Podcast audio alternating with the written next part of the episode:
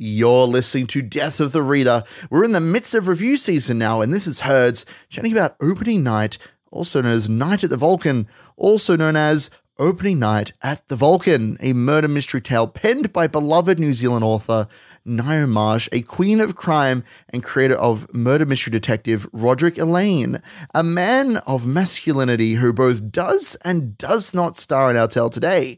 Coming in 15th place for our review list, The Vulcan is most well known for, amongst her other works, of course, revitalizing the theatre scene in New Zealand, and it ultimately led to Marsh being appointed Dame Commander of the British Empire in 1966. Why has the novel placed so low on our list then?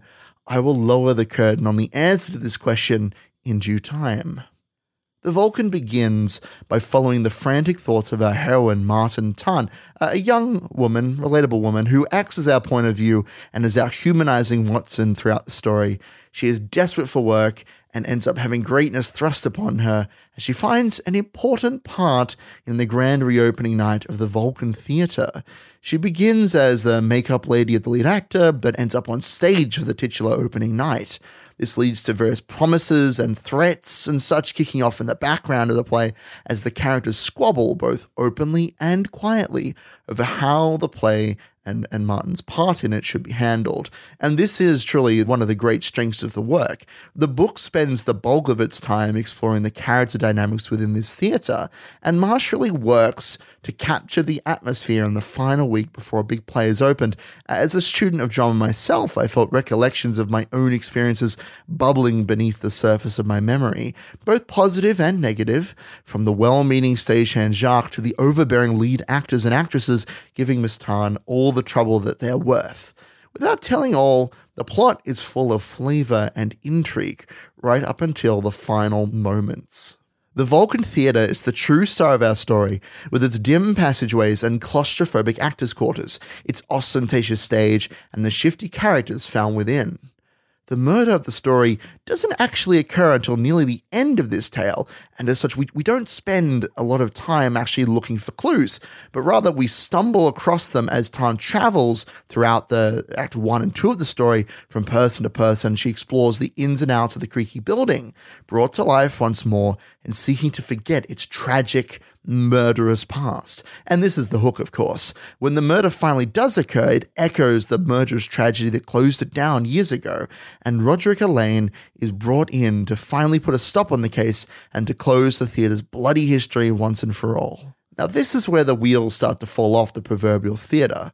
The characters on the stage and the stage's character are the stars of the show, but the mystery suffers from being obtuse at best. The clues are laid out in such a manner that figuring out this mystery is only feasible if you are well studied on the ins and outs of murder mystery tropes and more than a little bit lucky. As I mentioned before, the mystery only really comes to the forefront in the last couple of chapters, and so the story doesn't lend itself enough stage time in the final act to properly wrap things up.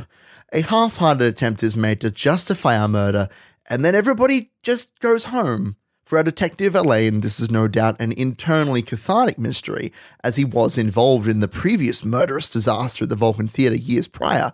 But for the reader, you're left with some solid character arcs, but a lacking conclusion to the tumultuous tale. Opening Night at the Vulcan occupies a respectable position at 15th place, being an interesting read with a genuine insight into the theatre and the chaos that is the opening week. I cannot overstate this enough. I myself have a theatre background, and I have to say that the feelings Martyn Tarne expresses and the strange cocktail of dread, tension, and excitement that all the members of the production proclaim are very true to life. Uh, for me personally, I felt a wave of nostalgia, and I can tell you that though I've never experienced a murder at one of the plays that I've been a part of, there's always at least one moment where murder is considered among the cast. For striking a personal chord, I recommend this one to any theatre buffs and fans of Ngaio Marsh's work. Getting to see one of the four great queens of crime in action at the height of her majesty was fascinating, but perhaps it would be worth getting to know her detective for more than two and a half chapters. You can pick up Opening Night at the Vulcan from HarperCollins Publishers. It even comes in audiobook format for those so inclined. You're listening to Death of the Reader on 2SER. Keep up to date with our shenanigans at Flex and Herds on Instagram, Facebook, and Twitter, and stay tuned to the end of review season for our biggest announcement yet. You're listening to 2SER.